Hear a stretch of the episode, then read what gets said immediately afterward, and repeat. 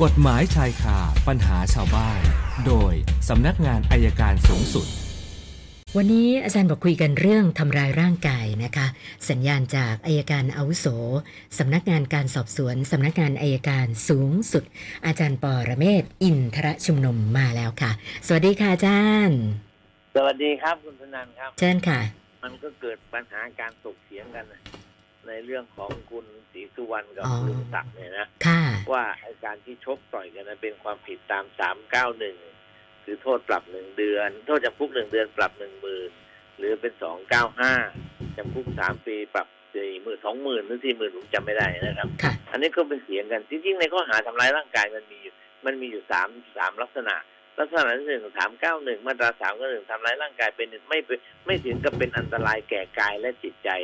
ที่ผ่านมาศาลตัดสินโดยก็คือว่าไม่มีแผลไม่มีอะไรนะมีบวมบวมๆนิดหน่อยก็ไม่ถือเป็นอันตรายแก่กาย ทีนี้ถ้าสองเก้าห้าที่โทษจำคุกสามปีเนี่ย มันต้องมีแผลมีบาดแผลมีใบรับรองแพทย์ออกมาให้เห็นว่าได้รับอันตรายแก่กายและจิตใจนะครับ มีแผล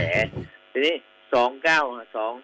สองเก้าห้าเนี่ยสองเก้าเจ็ดทำร้ายร่างกายสาหัสนะครับ แต่ทีนี้ถ้าเป็นสองเก้าห้าเนี่ยของของกรุงศักดิ์เนี่ยน่าจะเป็นสองเก้าหกคือสองเก้าหกก็ถือว่ามีการจัดเตรียมไว้ก่อน เตรียมการมาก็โทษสองเก้าหกจะหนักกว่าสองเก้าห้า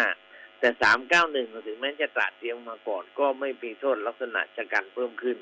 อันนี้ก็ต้องเป็นข้อคิดต้องดูต่อไป ทีนี้ก็เรามองกันนะครับ ในมุมมองของหลาย ๆ คนของนักกฎหมายหลายคนบอกว่ามันน่าจะเป็นสอง สอสามเก้าหนึ่ง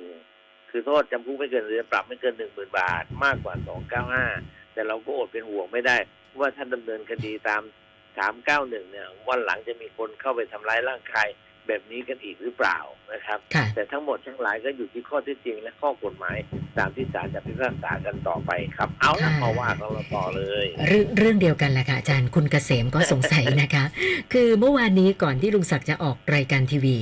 นะคะ เจ้าหน้าที่เข้าไปจับกลุ่มอะนะคะเขาก็เลยสงสัยว่าเป็นการจับเอ่อ ตามหมายจับเดิมอะนะคะ ก็เลยไม่เข้าใจว่าแล้วทำไมเพิ่งมาจับเอาเมื่อวานล่ะคะอาจารย์อ่าผมก็ไม่เข้าใจเหมือนกันค่ะคือ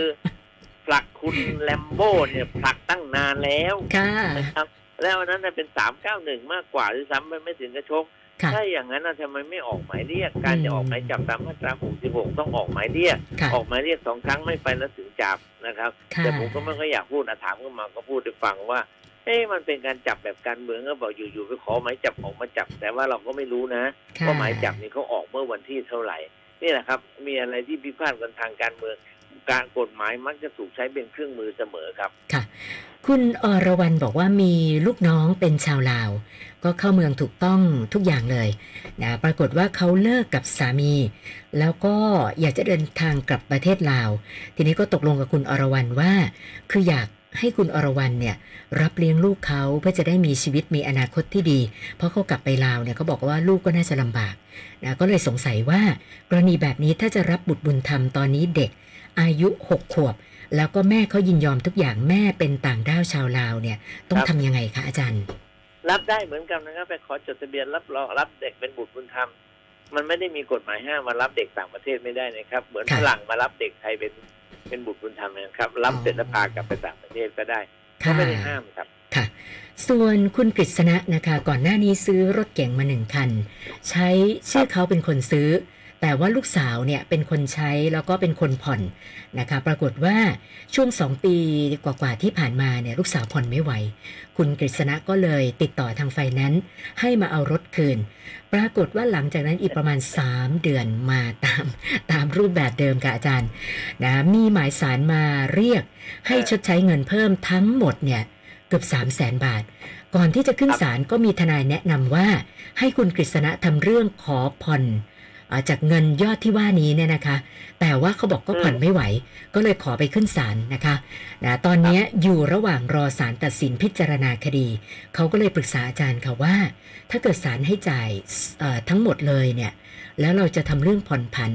เพื่อจะขอผ่อนทีละนิดทีละหน่อยเนี่ยมันจะได้ไหมคะอาจารย์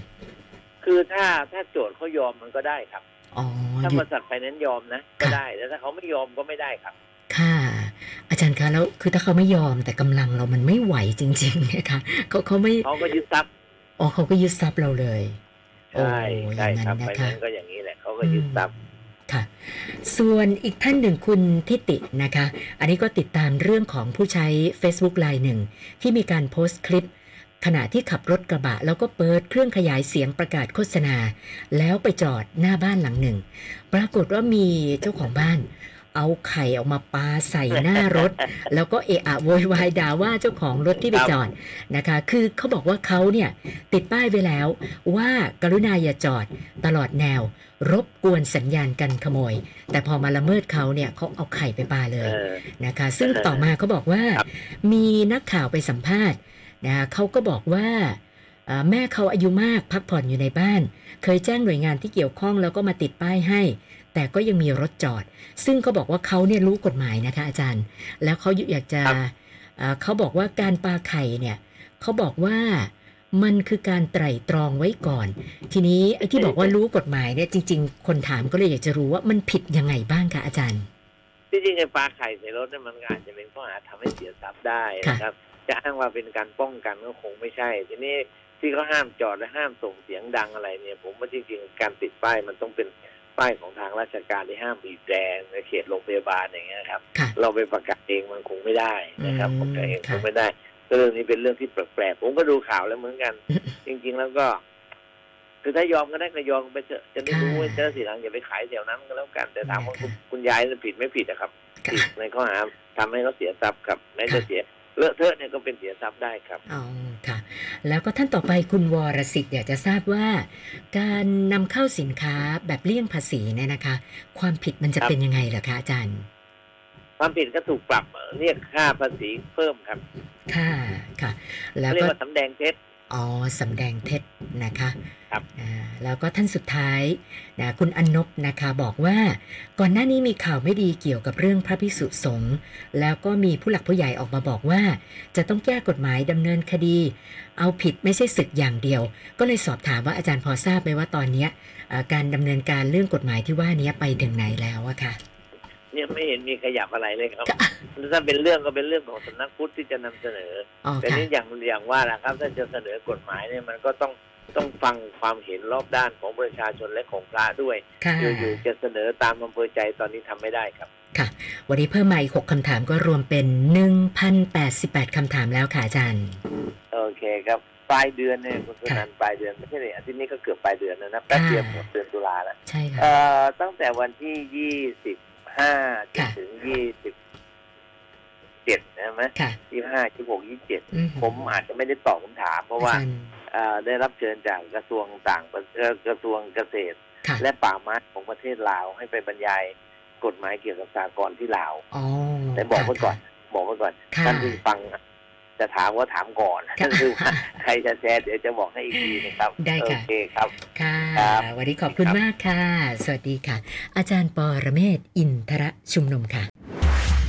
กฎหมายชายคาปัญหาชาวบ้าน โดยสำนักงานอายการสูงสุด